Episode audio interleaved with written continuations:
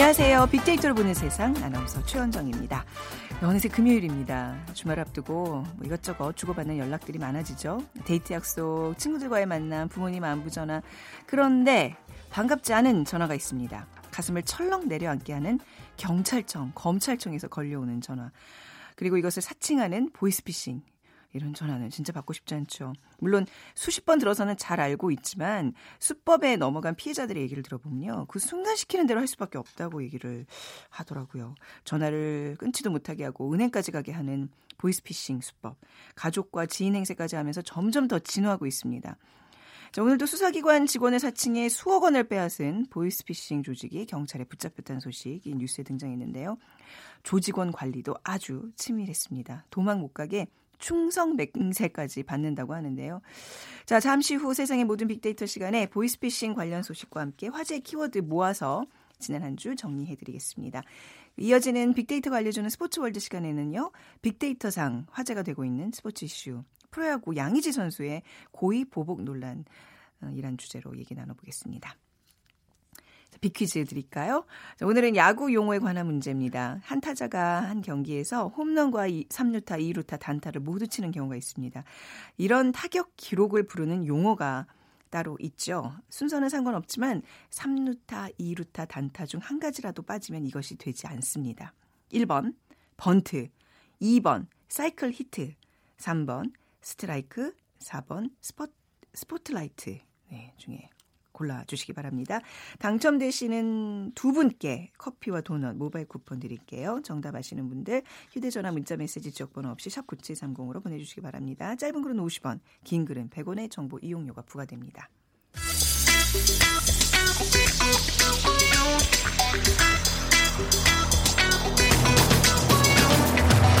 오늘 여러분이 궁금한 모든 이슈를 알아보는 세상의 모든 빅데이터. 다음 소프트 최재원 이사가 분석해드립니다. 다음 소프트 최재원 이사 나오셨습니다. 안녕하세요. 네, 안녕하세요. 네. 이번 주 정리하는 키워드가 다섯 개네요. 네, 네. 다산 뭐, 신도시 네. 먼지 차별 실업률 보이스피싱 국민연금 음. 다섯 개입니다. 네, 부지런히 가봐야 되겠어요. 많으니까 네. 다산 신도시부터 얘기 들어볼까요? 네, 많이들 아마 뉴스 접하셨을 거예요. 택배 대란이죠. 네. 네 지난 1월 본격적 입주가 시작된 이 경기도 남양주 다산 신도시에 이 택배 전쟁이 벌어지고 있다라는 음. 소식인데 이 택배 탑차 높이가 높아서 이 네. 지하 주차장에 들어갈 수 없다고 합니다. 이 때문에 아파트 단지 한복판에 택배 상자들이 산 산처럼 쌓인 네. 광경이 밤늦도록 이어지고 있었고요. 음. 그래서 뭐 여기에 더 나아가서 관리소에서는 택배 기사 대응 요령이라고 하는 것까지 나오면서 네. 택배 기사에 갑질을 한다라는 논란까지 번졌는데요. 음. 관련해서 다산 신도시에 대한 언급량이 지금 뭐 10배 가까이 그 전에 비해서 증가가 되고 있습니다. 네. 택배 대란, 뭐 대란이라는 얘기까지 나올 정도로 좀 심각하던데 반응은 어떤가요? 일단 뭐 택배 대란 이번 사태로 인 해서 갑질에 대한 얘기가 많았고요. 그리고 논란이 된다, 갈등, 또 이기적, 진상이라는 그런 네. 부정 키워드들이 많은데 사실은 원래 저희가 이 프로그램이 되게 오래됐다라는 게 느껴지는 게 한 3년 전에 택배 택배를 아, 달아서 저희가 아 그랬나요? 네, 택배를 달았는데 그 택배는 다 긍정 감성이었어요. 네, 그렇죠. 왜냐하면 택배 디지, 싫어하는 사람 어디 있어요? 그 디지털 네. 시대에 네. 아날로그 감성이라는 특징이 있었거든요. 음. 왜냐하면 아무리 온라인으로 우리가 주문을 해도 네. 이 택배는 사람이 전달해주는. 그러니까 역시 네. 택배는 사람이 전달해줘야 되는데 지금 이제 문제가 생긴 거예요. 음. 그러다 보니까 서로 이제 갑질의 이기적 진상이라는 키워드가 네. 어, 나오고 있는데 지금 뭐 택배 기사 사실 이 연관 키워드로 보면 무겁고 힘들고 열악하고 이제 무리라는 등의 키워드 등이 네. 키워드 등이 택배 기사들의 열악한 근로 환경 또 저임금이 분명히 문제가 되고 있는데 입주민들이 좀 양보해 주면 어떻겠나라는 음. 의견이 좀 많긴 했어요. 네. 하지만 또 이 현지 사정을 또 정확하게 아시는 분들은 또 다르게 얘기하기도 하고요. 네네. 그래서 뭐 대안으로 나오는 게 뭐 실버 택배라는 게 있더라고요. 이게 뭐죠? 어 그래서 택배 기사님들은 아파트 단지 어떤 특정 장사로까지만 네. 장소로까지만 물품을 실어주고 어. 그 안에서 이 노인분들이 정동 카트나 오. 이런 걸 통해서 네네. 각, 어, 가정으로, 각 배달. 가정으로 배달해주는 네. 택배 기사 택배 측에서 이제 이, 이그 노인분들에게 뭐 일정 수수료를 네. 준다거나 어, 이런 식으로 해서 이분들에게 또 다른 일자리도 제공하고 고용 창출이 소일, 되는 거네요. 어, 소일거리도 되고 그러니까 이런 것들이 지금 기존에 어, 다른 곳에서는 이용이 되고 있었다고 네. 해서 어, 이 방법을 쓰면 좋지 않겠냐라는 얘기들이 나온 거죠. 거죠. 여기 이제 뭔가 아파트를 처음 거는 저기 설계할 때 이게 탑차가 못 들어갈 정도면 뭐 나중에 이삿짐 센터 뭐 이사차나 무슨 큰 대형 뭐 소방차 경찰차 이런 거 들어가는 것도 조금 뭐 문제가 있지 않을까 싶기도 그게 2.3m 네. 높이로 맞춰진 게 네. 아주 오래전에 이제 그 건물 이, 그 계획이 돼 음, 있었던 거라 네. 바꿔줘야 되는데 안 바뀌어졌다라는 아, 거고요. 또 네. 지금 친환경 아파트라고 표방하면서 네. 이 아파트 단지 위에 차가 안 돌아다니게 네. 하기 때문에 결국엔 지하 주차장을 이용하게 하려면 이 택배 차량의 높이를 감안해서 음. 처음부터 지을 때 어, 이 감안을 해야 된다라는 거죠. 네. 뭐 아무튼 뭐 많은 불평과 또 좀 감정 상한 일들이 있었는데 슬기롭게 해결하길 바라고요. 이 먼지 차별은 뭐예요? 두 번째 아, 키워드로 뭐 미세먼지 얘기는 아닌데요. 네. 어, 미세먼지도 이슈이기 때문에 이 먼지 차별이라는 얘기가 나온 것 같은데 음. 이 밑으로 여성들이 일상에서 겪는 이 성폭력이 지금 많이 올라와 있잖아요. 네. 여전히 일상에서 이 사소하고 만연 된 이 먼지 차별 그러니까는 어 미투만큼은 아니지만 예. 이 사소한 차별들을 어 우리가 또 먼지 차별이라고 아, 좀 사소함을 뜻하는 말이었군요. 네, 차별은. 그래서 네. 사실은 미국에서 microaggression이라고 하는 그런 음, 단어가 있어요. 네네. 그래서 이런 것들을 좀 우리 말로 변형을 시켜서 네. 어, 쓰기 시작을 한 거예요. 그래서 네. 이 우리가 얘기하는 그런 소수자들, 네. 뭐 나이나 뭐 성 정체성이나 음. 이런 어려움을 갖고 있는 분들에 대한 차별이나 네. 혐오를 일컬으는 말로 어, 어떻게 보면 이런 것들에 대해서도 이제 우리가 좀 사회적으로 적으로 어, 음. 어, 대응해줘야 되지 않고 배려해줘야 된다라는 얘기를 하는 거죠. 아, 이건 좀 micro aggre micro aggression. 오전에 영어가 잘 안 되시죠? 영어 공부를 오래 하셨잖아요. 요, 요거, 네. 요거 좀 정리, 저, 네. 예, 좀 입력해놔야 되겠습니다. 네. 그러니까 먼지 차별에 대한 빅데이터 상 반응 살펴볼까요? 어, 일단 빅데이터 상에서는 이제 성차별도 여전히 이제 많다라는 게 먼지 차별에서 나오고 있고요. 또 성소수자 차별, 또 지역 차별, 또 나이 차별 이런 것들이 다 먼지 차별에 해당된다라고 어, 생각을 하고 있, 는데 네. 어쨌든 뭐 어, 사소한 것들에 대해서 우리가 무관심해서 지나갔던 것 들이 또 그분들한테는 큰 음. 어, 또 피해가 됐거나 네. 상처가 될 수 있잖아요. 이런 거에 대한 어떤 먼지 차별에서 감성을 보면 뭐 음. 뭐 피해를 입다, 경험하다, 공감 등의 반응이 보이고 있어서 어, 이런 것들이 이제 이번 기회에 좀 사라져야 된다라는 음. 의견들을 보이고 있었습니다. 어, 저 약간 지금 소름 끼치는 게 예전에 미투가 막 이제 문제가 되면서 사회 이슈가 됐을 때 최 이사님이 그 얘기를 하셨어요. 이런 운동들이 앞으로 계속 형태가 나타날 텐데 소수자들에 대한 어떤 그런 차별 이런 문제가 분명히 대두될 거라 그때 저한테 그러셨거든요. 그렇죠. 제가 그때 역사적으로 오, 이 네. 정치 평등, 성평등 네. 이후에 네. 이 소수자 평등이 있어야 어, 된다. 네. 그 역사에서 다뤄야 된다라고 음. 제가 그 어, 방송하시는 거에 좀 네. 참고하시라고 그쵸. 드리는 네. 말씀이었어요. 아, 확실히 우리 최재원 이사님 빅데이터를 다루시는 분이다 요새 감이 좋아요. 제가. 인사이트가 좀 점점 생겨나시는 것 같아요. 그래서 예. 지금 뭐 물어보실 거 있으면 지금 물어보시면 제가 잘 그분이 오셨을 때 예, 신들림이 오래 안 가요 이게. 네. 능력이 좀 예, 계속 발휘해 주시기 바라고요. 세 번째 키워드 넘어갈까요? 어, 실업률 최고 치 기록인데요. 어, 3월 기준 실업률이 17년 만에 최악이라고 합니다. 네. 그래서 뭐 수치상으로는 17년 만에요? 예, 이 음. 청년 체감 실업률이 24%에 달했다고 하는데 이 규모로 치면은 한 11만 2천 명 정도로 이 전월에 비해서 계속해서 이제 10만 명대에 머무르고 있는 취업자 수의 어떤 증가가 어, 계속해서 좀 낮춰지고 있다라는 건데요. 네. 일반적으로 실업률이 2월에 피크를 보였다가 3월에는 개선되는 추세를 보이거든요. 근데 올해의 경우에는 이 3월에 오히려 더 악화되는 음. 이상한 추세를 보이고 있다. 그래서 고용 빙하기가 지속이 된다라는 표현까지 나오고 있습니다. 네. 아, 근데 청년 그 실업률이 높다는 게 이게 항상 지금 문제인 거잖아요. 네. 맞아요. 그래서 음. 청년 체감 실업률이 높아진다라는 건 우리 앞으로의 그 미래가 어둡다라는 네. 얘기라고 똑같거든요. 네. 그래서 청년 실업률이 전체 실업률의 2.5배가 넘는 11.6%나 됐다고 하는데요. 음. 지금 2018년 빅데이터 상에서 청년과 연관된 키워드는 역시 일자리 그리고 네. 교육, 임금, 취업 실업 등의 순서로 나타났고요. 하지만 청년 일자리나 청년 취업 관련돼서 이 감성으로 또 봤을 때는 더 심각하다, 뭐 좋지 음. 않다, 최악이다, 줄어들다, 처참하다 이런 표현들이 부정 표현들이 계속 나타나고 있는데 네. 어, 지금 뭐 저출산 현상이 본격화되면서 지금 이 취업 시장에 뛰어드는 취업생들에게 이런 어려움까지 지금 더해지고 있다 보니까 네. 어, 정말 우리 사회에 대한 좀 어, 앞으로의 미래가 좀 네. 불투명해 보이기도 하고 근데 어, 제가 또 걱정하는 건 그 어, 어렵게 취업을 해도 음. 어, 퇴사율이 좀더 높아요. 아, 네네. 예, 그래서 이 3년 안에 퇴사하는 또 이런 어, 신입 직원들의 숫자가 높다라는 건 또 취업을 위한 준비가 잘 되지 않은 상태에서 음. 또이 취업이 된 사람들에게 어려움도 있는 것 같습니다. 네, 실업률 이런 얘기들은 이제 키워드에 좀 끼지 않았으면 하는 바람 가져보고요. 보이스피싱 얘기인데요. 네. 저 같이 프로그램하는 홍, 석천 씨도 이제 보이스피싱 당했다고 기사 났었잖아요. 그래서 네네. 제가 물어봤어요. 무슨 보이스피싱을 당해 젊은 사람이 그랬더니 한 번 당해봐 감쪽 같아.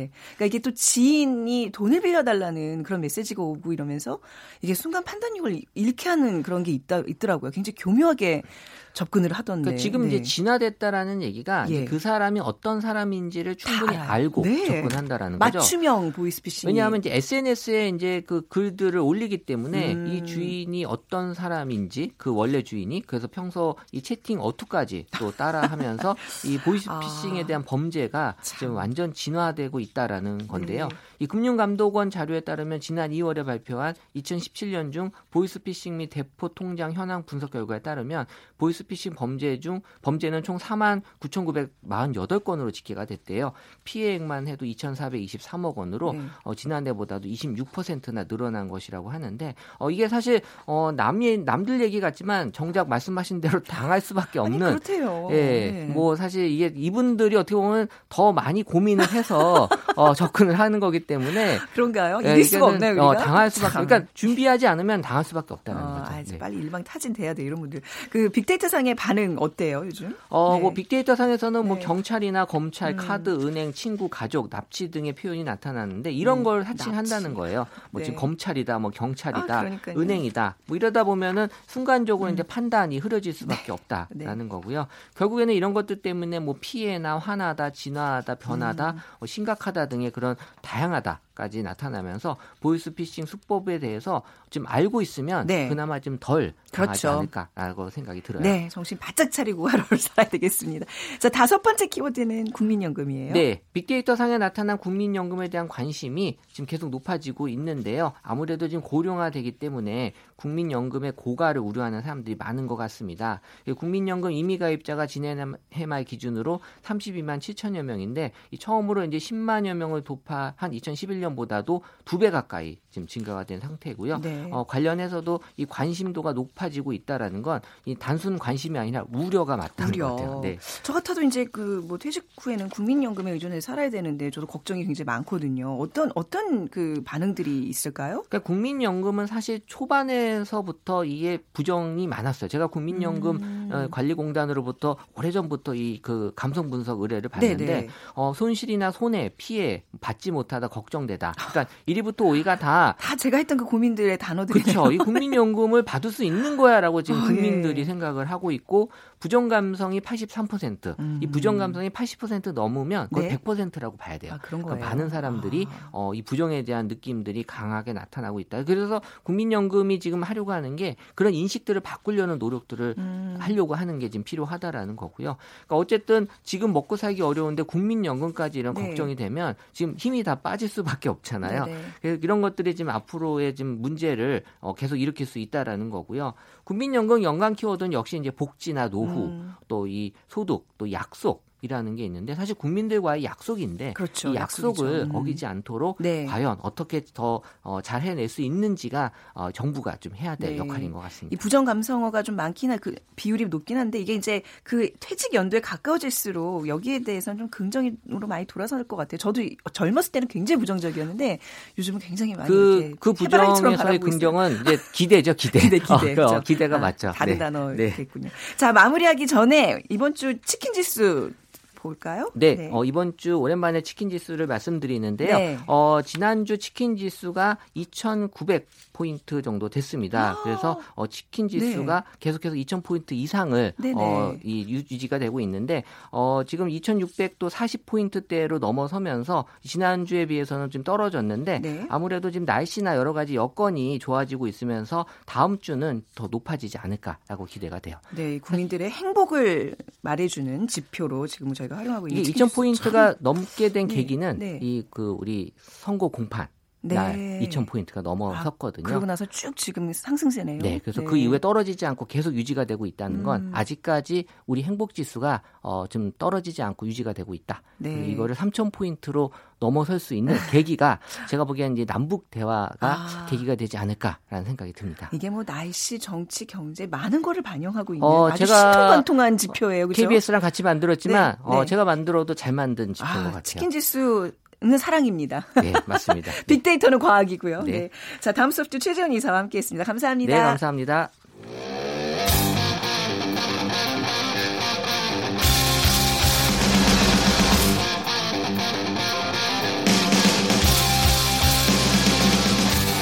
빅데이터로 알아보는 스포츠 월드. KBS 스포츠국 정충희 기자와 함께 합니다. 네, KBS 스포츠국의 정충희 기자 나오셨어요. 안녕하세요. 네, 안녕하십니까. 빅퀴즈 부탁드릴까요? 네, 오늘 야구 용어인데요. 네.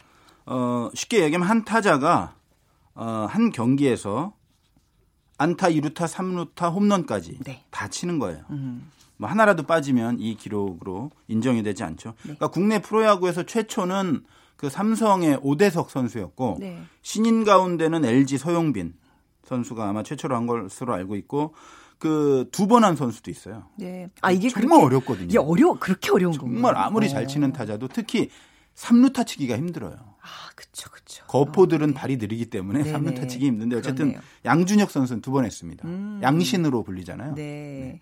그래서 이 대단한 기록인데 어, 그 어떤 건지 한번 맞춰 보세요. 1번 번트, 2번 사이클링 히트, 3번 스트라이크, 4번 스포트라이트. 오늘 좀 다 영어라서 제가. 근데 지금 뭐 사이클링 히트라 그랬는데 잘못 읽으신 거 아니에요? 사이클 히트, 사이클링 히트 두 개 다 혼용해서 쓰는 어, 어떤 게 답인지 모르는데 네. 사이클링 히트라고도 부르고 여러 네. 가지 또 아, 있어요. 네. 저희가 이게 부르는 용어가 각 아. 나라마다 조금씩 다르거든요. 아, 그렇군요. 네. 네. 자, 아무튼 뭐 오늘의 정답 골라주시면 됩니다. 휴대전화 문자 메시지 지역번호 없이 샵 9730이고요. 짧은 글은 50원, 긴 글은 100원의 정보 이용료가 부과됩니다. 저희가 이제 방송 직전에도 이 얘기를 계속 이제 하면서 들어왔는데 프로야구 양의지 선수 이 고의보복 논란 저도 이제 저기 이게 사진으로 지금 확인해서 봤거든요. 네. 이게 지금 큰 논란이 되고 있어요. 예, 왜 그런 어, 거죠? 그렇죠. 네. 야구계에서는 이게 이제 상당히 좀 논란이 되고 있는데 네. 어 일단 이 양의지 선수가 뭐 프로야구계에서는 알만한 분들은 다 아는 두산의 양의지 네, 선수의 네, 그 응원곡도 있잖아요. 맞습니다. 네네. 네. 그리고 국가대표이기도 하고 네. 한국을 대표하는 포수고 물론 음. 일반 야구에 크게 관심이 없는 분들은 사실 모르실 수도 있는데 네. 어찌 됐든 그래서 양의지 선수 빅데이터를 한번 분석을 해보니까 평상시에는 많아야 한 100건 정도. 음, 네. 그런데 이제 최근 사흘 사이에 폭주를 해서 뭐 2천여 건 아, 이상으로 급증을 했는데 네. 에, 일단 사건의 개요를 보기 전에 네.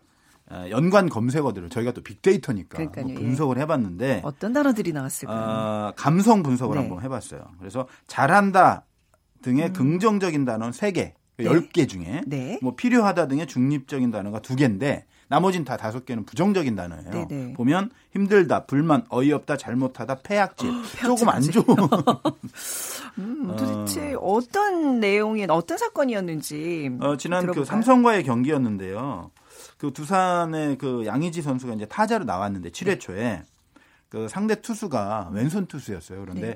어, 공을 던졌는데 스트라이크 판정을 하니까 네. 양의지 선수가 상당히 불만. 음.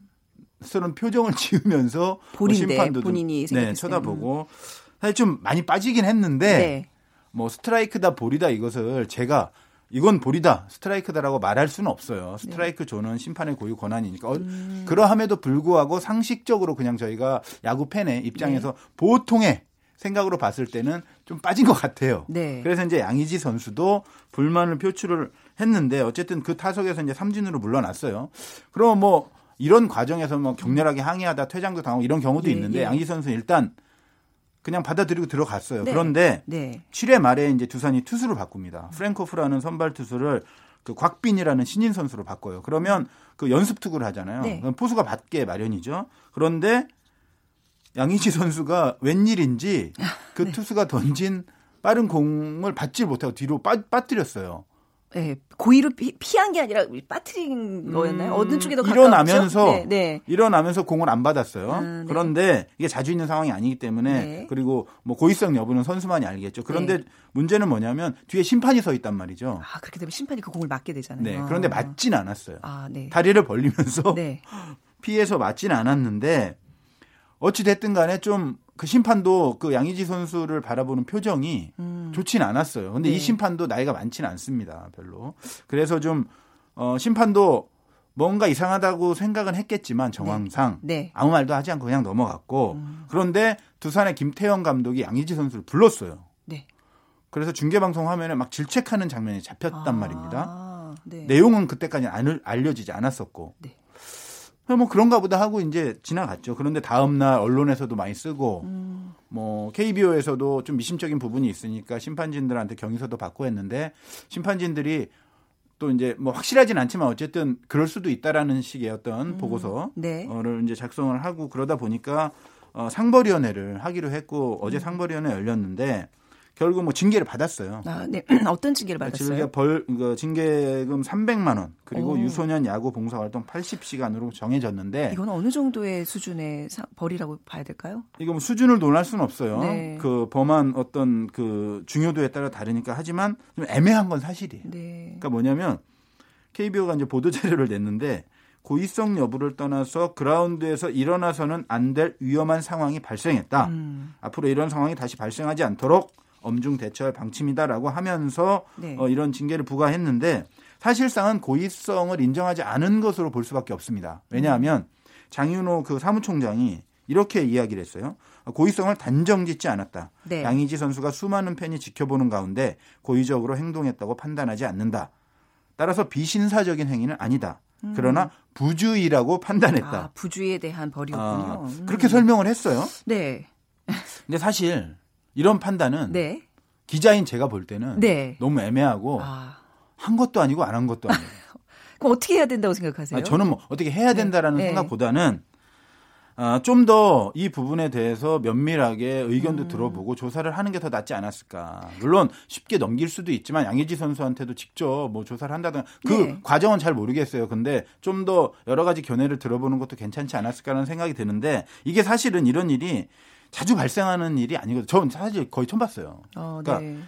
고의성 여부는 소, 솔직히 양지 선수만 그러니까 알 선수 겁니다. 당사자는 알 거 아니에요. 본인이 아니, 나와서 자기 입으로 이렇게 뭔가 이 상황을 설명을 본인은 네. 고의성 없었다고 했어요. 그런데 그 말을 네. 받아들인 거니까 사실 네. KBO도 어쩔 수 없었는데 또 모 매체에서는 상벌위원회를 한다고 하니까 음. 양의지 선수 만 알고 있는 건데 네. 그렇다라고 하면 KBO가 궁예가 되어야 가능한 어. 일이다. 뭐 네. 관심법으로 네, 네. 그 말도 어느 정도 일리는 음. 있긴 있는데 사실은 모든 걸 판단할 때는 정황이라는 것도 있고 여러 네. 가지가 있을 수 있는데 제가 볼 땐 저도 잘 모르겠어요. 하지만 저는 그 야구를 지켜보면서 그 연습 투구 하는데 포수가 공을 못 받아가지고 그 뒤에 만약에 심판이 다칠 뻔한 상황 같은 거는 사실 저는 개인적으로는 잘 기억이 안 나고 음. 그리고 또 일어나면서 공을 약간 피하는 듯한 모습으로 받았기 때문에 네. 어느 정도 합리적인 의심을 할 수 있는 상황이긴 해요. 음. 그래서 저희도 당일날 KBS 그 같이 야구 담당하는 문영규 기자가 직접 대구에 가서 네.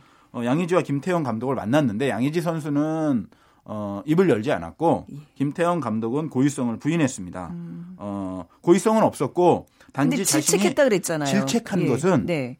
곽빈이라는 새로 바뀐 투수가 신인이에요. 음. 그런데 양의지 선수가 그 볼 판정 때문에 기분이 나쁜 상황이었다고 해서 공을 너무 설렁설렁 받아준 네. 걸로 자기는 봤다. 대충 대충 막 음. 신인이 나왔으면 좀 더 집중해서 네. 공을 받아주고 해야 그 선수가 실제 경기에서 잘 덜질 텐데 김 감독이 볼 때는 양의지가 자기 기분 나쁘다고 대충 대충 음. 막 성의 없이 하는 것으로 보여서 그걸 불러 양의지 선수를 불러서 야구 너 혼자 하는 거냐라고 큰 소리를 냈다라고 음. 얘기를 했고 양의지 선수도 상벌위원회 결과가 나온 다음에 구단을 통해서 또 입장을 발표했어요. 양의지 네. 선수가 좀 과묵한 선수인지 모르겠는데 네. 어, 발표를 해서 뭐 고의성은 전혀 없었고 하지만 이런 일이 발생한 부분에 대해서 죄송스럽게 생각하고 앞으로는 좀 더 주의 깊게 행동할 것이다라고 했기 때문에 뭐 네. 일단 일단락은 됐는데 사실 뭔가 석연치 않은 게 분명히 있으니까 이렇게 논란이 이어지고 음, 있는 거죠. 약간 네. 애매하긴 합니다. 네네. 사실. 네. 양희 선수가 지금 타율이 1위라고 그렇습니다. 양희지 선수가 지금, 지금 그 타율이 1위고요. 계속 잘하고 있어요. 워낙 잘하는 선수예요. 네. 뭐 타자로서도 그렇고 포수로서도 어. 그렇고 그리고 인성도 저는 되게 좋다고 들었고 네. 어 분명히 아마 뭐랄까요 제가 그 속에 들어보진 가보진 못했겠지만 욱하는 마음도 분명히 아. 있었을 테지만 또뭐 네. 고의적으로 했다고 단정짓긴 힘든데 아. 제가 볼 때는 어 조금이라도 그런 마음이 네. 있었다라고 하면 그 부분은 양의지 선수가 사실은 이런 슈퍼스타고 네. 프로야구를 이끌어가는 선수인데 좀 더 책임감 있게 음. 만약에 부주의였다라고 한다면 그런 부분까지도 자기가 사과를 네, 더 네, 부주의한 부분까지도 네. 어, 자기가 책임을 져야 하지 네. 않나 이런 생각이 들어요. 근데 이게 사실 심판과 선수들 간의 이 묘한 그 긴장감 이런 설 그러니까 그뭐 어떤 그 그런 게 있잖아요. 신경전이 분명히 있잖아요. 아, 상당히 많죠. 그렇죠, 그렇죠. 일단 네. 선수는 사실 저도 야구로 사회인형을 하지 많이 했었고 네. 뭐 축구도 하고 여러 운동을 좋아해서 스포츠 음. 기자도 하고 있지만 어, 솔직히 말씀드리면 네. 경기하다 심판 욕하는 경우가 많아요. 네, 솔직히 얘기하면 네. 솔직히 네. 말하면 선수 네. 입장에서는 다 불만이에요. 음. 자기한 자기가 만약에 아웃을 당하면 네. 사실 가운데 들어온 공도 멀리 있는 것처럼 보이고 네. 그런 게 선수의 마음인데 이게 논란이 될 수 있는 여지가 많은 게 양의지 선수 좀 억울한 부분이 있어요. 사실은 그 공이 많이 빠졌고 어 이제 타고 투저가 워낙 한국 프로야구를 지배하다 보니까 투수들이 너무 힘들어요. 그래서 음. 스트라이크 존을 넓히기로 작년부터 했고, 음. 그래서 스트라이크 존이 넘어졌어요. 넓어졌어요. 네. 그래서 타자들도 당연히 이제 그 부분에 적응을 해야 되긴 하지만 바깥쪽 공을 유난히 후하게 주는 경우가 많아요 요즘에 음. 보면은 그러면 타석에 들어, 들어서면 진짜 바깥쪽 공은 정말 멀게 보이거든요. 네. 직접 딱 보면은 정말 멀리 보이고 아, 스트라이크 존에 음. 들어와서 바깥쪽에 걸치는 공도 멀리 보이는데 그 중계를 보면 내 사각형 박스가 있잖아요. 물론 그게 스트라이크 존은 아닙니다. 음. 판단하기 위한 하나의 준 거고 네. 그 박스를 많이 벗어나는데 스트라이크 판정을 하면 타자가 볼 땐 정말 멀어 보여요. 그러니까 어, 화가 날 수 있고 그 부분에 대해서 항의하고 이런 경우도 되게 많아요. 근데 지금 요즘 테니스도 보면 라인에 들어갔는지 벗어났는지 이거를 네. 다 비디오 판독해서 심판이 아무리 그 결정해도 번복을 하잖아요. 여기도 지금 과학 야구는 라인이 없습니다. 아니 비디오 판독으로 그 라인이 없습니다. 그거를 아, 명확하게 할 수가 아. 없어요. 테니스나 이런 것들은 선이 그어져 있잖아요. 이건 네네. 그어져 있지 않고 가상의 라인이기 때문에 가상의 라인을 해서 이렇게 비디오 스트라이크 존은 안 돼요. 안 됩니다. 아직 어, 안 되고 어. 그것이 그걸 바꾸려면 전 세계 야구를 다 바꿔야 되고 네. 그리고 모든 부분에 저는 기계가 도입되는 부분에 대해서는 저는 개인적으로는 반대입니다. 음... 그러면 뭐 다 타, 네. 타자도 투수도 다 기계 세워놓고 하면 되죠. 아니, 그건 아니지만 어. 이런 판정 같은 정확하게 하기 위해서 과학을 도입할 필요는 있는데 네. 심판을 아예 없애는 부분에 대해서는 저는 어. 지금은 반대고 네. 스트라이크 존은 심판의 고유의 권한이에요. 근데 네. 중요한 것은 한 가지가 있습니다. 동일한 공에 대해서는 동일하게 판정을 해야 된다는 거예요. 그게 그러니까 사람이 하는 바깥쪽으로 네. 빠진 두 개 빠진 공을 스트라이크를 음. 잡아줬으면 그 다음 타자한테도 스트라이크 잡아줘야 되고 네. 이 투수가 던져도 스트라이크를 잡아줘야 돼. 물론 100% 정확할 수는 없겠지만 네. 그 경향성을 가져야 되는데 그 일관성을 상실한다라고 하면 음. 선수들과 감독들은 심판을 불신하게 되고요. 네네. 네. 그런 의미에서 저는 심판들도 그런 정확성을 갖추기 위해서는 정말 훈련이 많이 필요하고 네. 눈도 훈련시켜야 되고 여러 가지 공 감각적인 부분 훈련시켜야 되고 체력도 음. 많이 강화를 해야 되고 네. 그리고 0.1%의 사심도 들어가서는 안 되고 그리고 그런 권위 의식 같은 것도 그렇습니다. 조금 버려야 그런 되고 그런 것들도 버려야 네. 되고 그래서 이런 어떤 심판과 선수 간의 논쟁이나 이런 것들을 이제 보면 네. 물론 그런 게 없으면 또 재미가 없는데 음, 네, 네. 너무 지나치다 보면 이렇게까지 이제 사건이 비화될 수가 있으니까 서로 신뢰를 일단 신뢰감을 또 가지는 신뢰. 게 중요해요. 일단 음. 아 내가 믿는다라고 네. 하면 심판들도 그 믿음을 가지고 판정을 할 텐데 심판이 아 나를 불신한다는 느낌을 계속 가지고 있으면 또 그쵸, 그쵸. 판정하는데 흔들리게 되거든요. 사람인지라 서로 감정이 상하기 시작하면 그렇습니다. 예. 이 선수가 나에 대해서 정말 불신한다 그러면 자꾸 의식을 하게 되잖아요. 그러면 안 돼요. 그래서 네. 보상 판정이 나오는 아. 거거든요. 그래서 그런 부분들은 네. 일단은 서로의 신뢰가 먼저다라고 생각합니다. 음, 뭐 어떤 경우든 좀 사회라는 게 신뢰를 바탕으로 하는 건데 특히 맞습니다. 이제 야구의 어떤 그 스트라이크 존과 관련해서는 심판과 선수 간의 신뢰가 더더욱 중요하다는 거 얘기를 오늘 나눠봤습니다. 오늘 아, 고의 보복 논란 얘기인데요. 뭐 또 이런 일이 좀 없기를 바라고 오늘 이 시간 마무리할까요? KBS 스포츠국 정충희 기자였습니다. 감사합니다. 네, 고맙습니다. 자, 오늘 빅퀴즈 정답은 사이클 히트입니다. 0884님 그리고 2082님. 어, 0884님은 인생에서도 사이클 히트가 된다면 얼마나 좋을까 하셨는데. 음.